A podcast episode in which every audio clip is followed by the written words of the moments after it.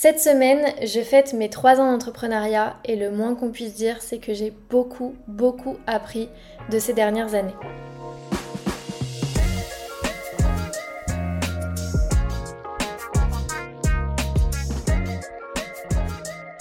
Bienvenue dans ce nouvel épisode de podcast, je suis trop contente de te retrouver. Aujourd'hui je vais aborder les 8 leçons que je retiens de mes 3 ans d'entrepreneuriat. En soi, ça fait pas très très longtemps que je suis lancée, hein. 3 ans dans une vie, c'est rien. Mais je crois que quand on est entrepreneur, on peut faire du x5 au niveau du timing de vie. Euh, clairement, j'ai l'impression que ça fait 15 ans, tant j'ai l'impression d'avoir évolué. En même temps, je me suis lancée dans l'entrepreneuriat à l'âge de 22 ans, j'en ai 25 aujourd'hui, donc forcément j'ai pris aussi un petit peu en maturité. Mais ces quelques années m'ont permis vraiment d'apprendre beaucoup de choses sur moi et sur le rapport que j'entretiens avec les autres. Du coup, on va commencer sans plus attendre avec la première leçon. Leçon qui a été dite en fait par ma sœur en août 2020, donc deux mois avant que je me lance, et qui s'est vérifiée avec le temps. Elle m'a dit de toute manière, tu mettras toute l'intention que tu veux, ce ne sera jamais parfait. Et en fait, elle me disait ça parce qu'à l'époque, et toujours encore d'ailleurs, elle suit euh, pas mal d'entrepreneurs. Et en fait, elle me disait, mais il y a un truc qui est assez uniforme chez tout le monde, c'est qu'ils s'accordent tous à dire qu'ils ont honte de ce qu'ils faisaient au tout départ.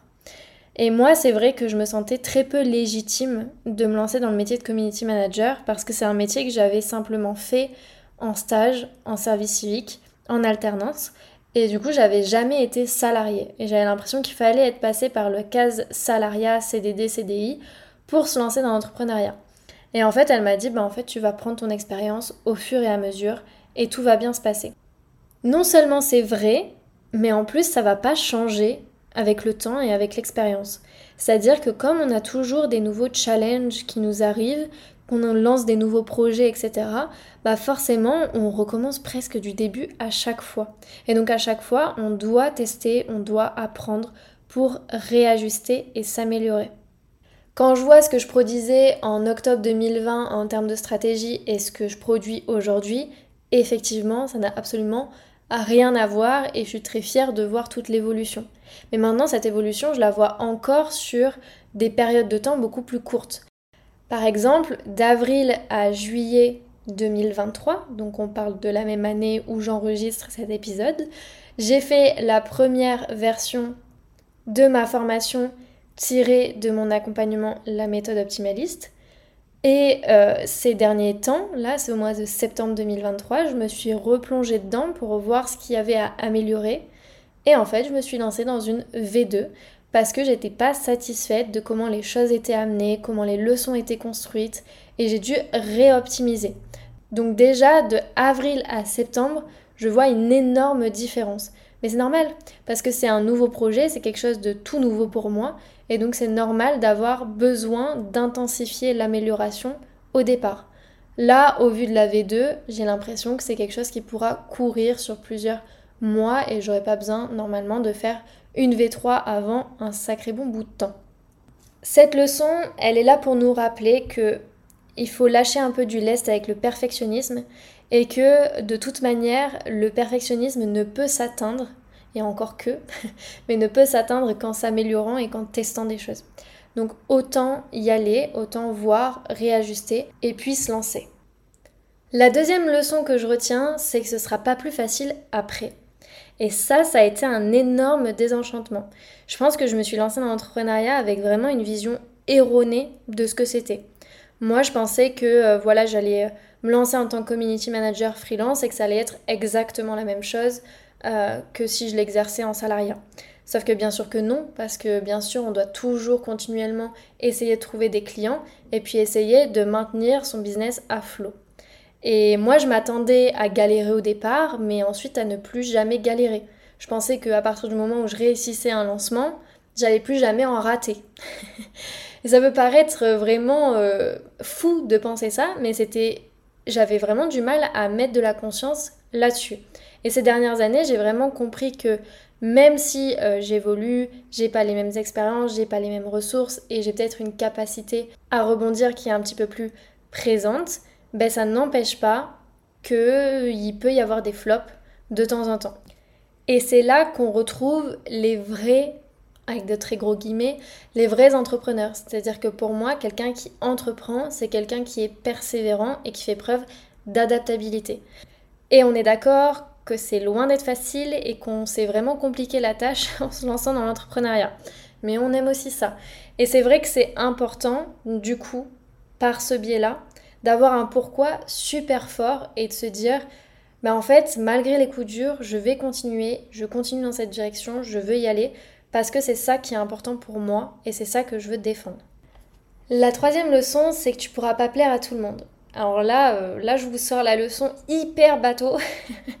mais en fait, c'est vraiment un truc dont je, je connais l'adage, je connais le truc, etc. Mais j'ai mis vraiment beaucoup de temps à l'accepter et à l'intégrer.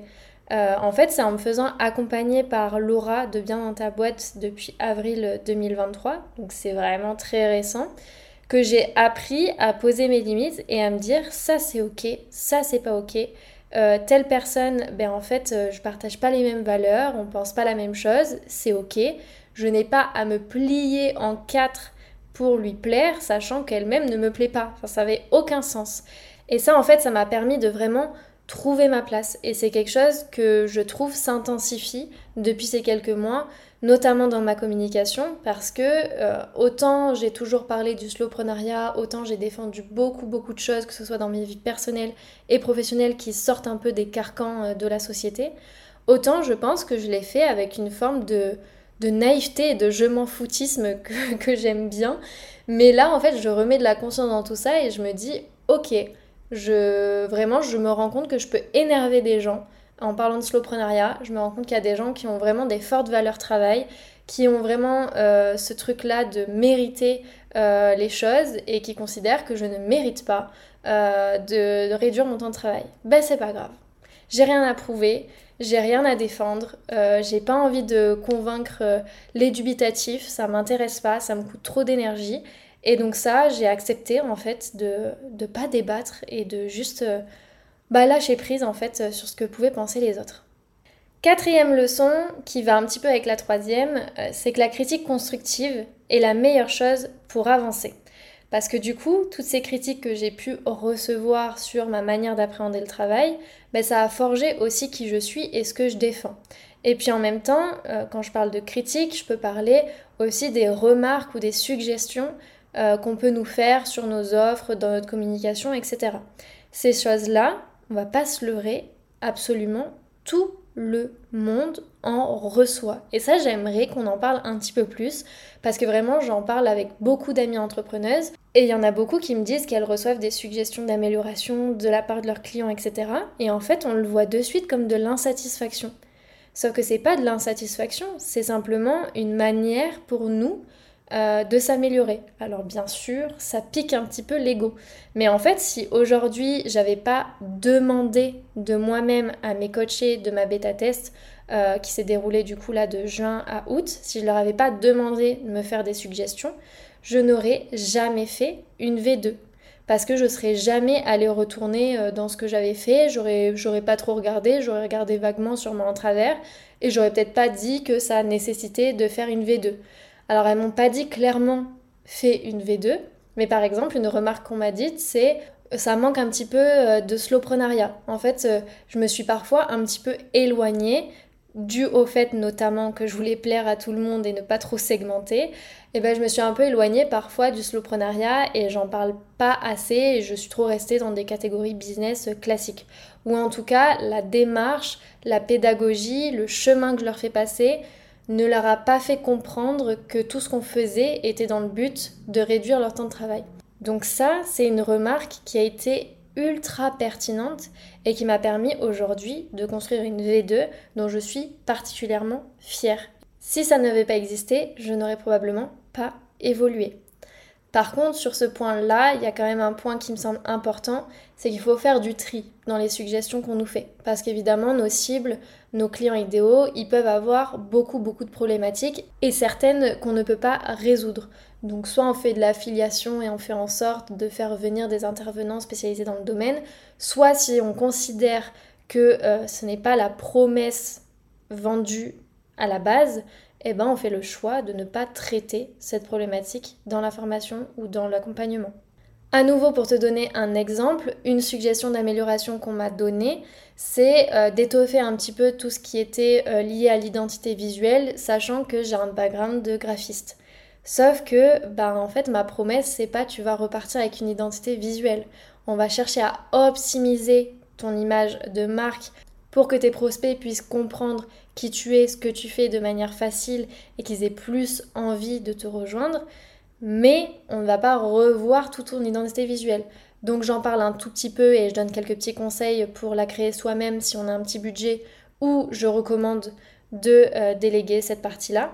Mais je ne vais pas euh, l'étoffer plus que ça parce qu'en fait ça ne répond pas à la promesse de base qui est celle de réduire son temps de travail. C'est donc très important de recevoir la critique et d'analyser si elle est objective ou non. Cinquième leçon, encore un petit peu bateau, c'est que l'échec permet la réussite. Et j'ai même envie de dire qu'il est inévitable. Je pense que de toute manière, pour améliorer les choses, pour s'améliorer soi-même ou son programme, etc., il faut absolument passer par des moments d'apprentissage et euh, rien de mieux que les échecs pour apprendre, comprendre et réajuster. Et ça, pour moi, bah, parfois, on peut voir aussi la critique constructive comme étant un échec. Euh, et pourtant, bah, c'est vraiment ça qui nous permet de nous améliorer et de créer une victoire derrière. Clairement, sans mon lancement de décembre que j'ai raté, alors raté entre guillemets puisque j'ai rempli deux places sur quatre, et eh ben en fait, j'en serais pas là aujourd'hui. J'aurais pas développé un programme hybride mi-coaching, mi-formation qui en plus est beaucoup plus respectueux de mon temps de travail, beaucoup plus respectueux de mon pourquoi et de ma vision, simplement parce qu'on me l'aurait pas mis devant le nez. Alors que là, le fait d'avoir eu un petit échec, ça m'a fait me dire merde, comment est-ce que je peux réajuster les choses, de quoi ma cible a besoin? Qu'est-ce qu'il faut que j'améliore pour que je puisse lui parler et faire en sorte de remplir mes ventes? Et donc c'est ce qui s'est passé en mai, puisque j'ai réussi à remplir toutes mes places de ma bêta test. Sixième leçon, quand ça coince, faut pas forcer. Et alors ça c'est hyper dur parce que ça génère pas mal de frustration. Mais en fait, peu importe l'événement que tu as, euh, moi c'est vrai que des fois j'ai des sortes de blocages énergétiques où je me dis ah, j'aimerais bien euh, euh, lancer cette offre ou j'aimerais bien me lancer sur tel canal de com, etc. Et en fait, je le fais jamais. Il y a un truc où tous les jours, je me lève et je pense à ce truc et je me dis, bah non, c'est pas le moment, c'est pas le moment, c'est pas le moment. Et en fait, j'écoute ce truc-là. Je, je force pas.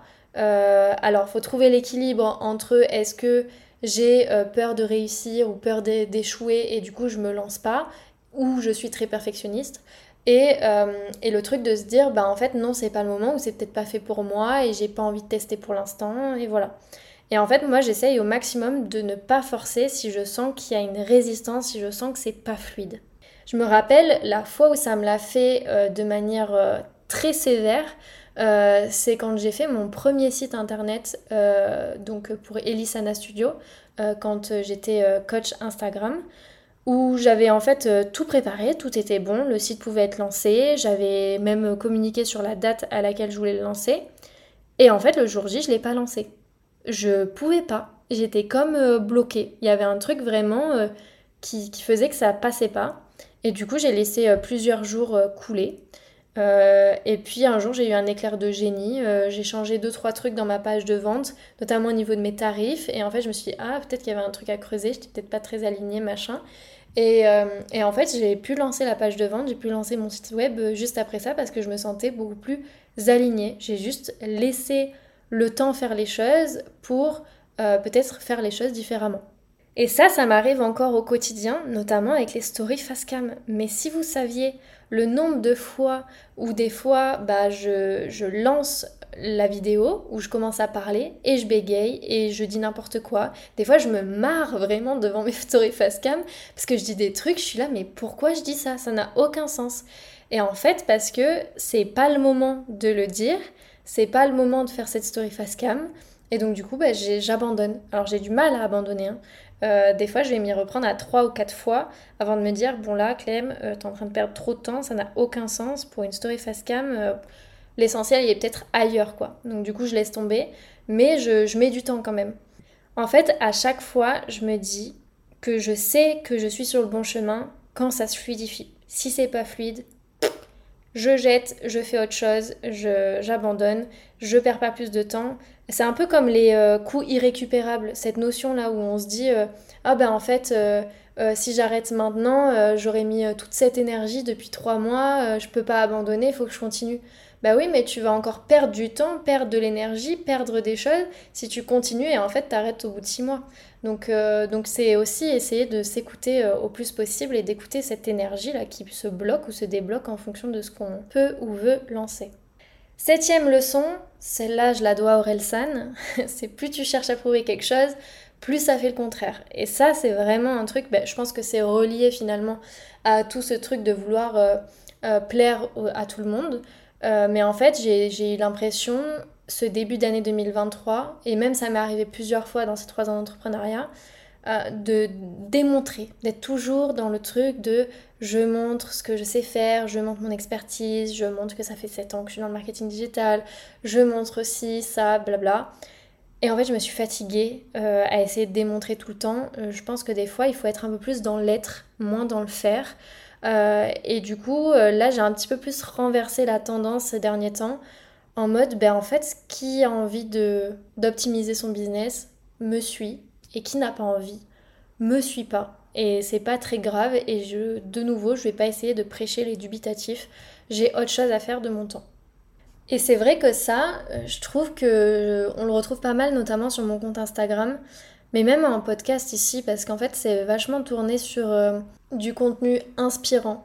Mais je pense aussi parce que les gens se sont lassés du contenu éducatif qui prouve tout le temps.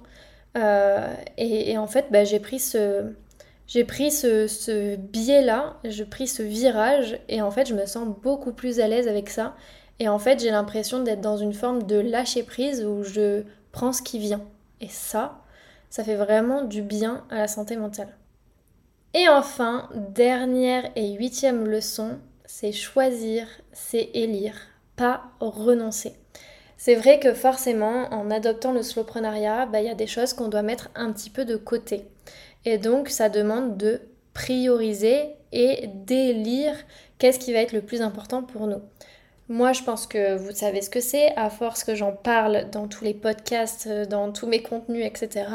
Le plus important, c'est avoir une vie personnelle diversifié, rempli, avec des proches, etc. C'est vraiment ça qui me nourrit au quotidien. Et je ne veux pas passer toute ma vie derrière mon ordi. Je n'ai pas envie de passer mon temps à travailler. Je veux pouvoir bah, lâcher prise, prendre du temps pour moi, pour mes proches, etc. Je veux vivre pleinement. Et j'estime que vivre pleinement, ce n'est pas être derrière mon écran. Puisque ma priorité c'est ça, eh bah forcément qu'il y a certains projets professionnels qui peuvent tomber à l'eau. Mais en vrai, ils tombent pas complètement à l'eau. Ils sont juste repoussés dans le temps.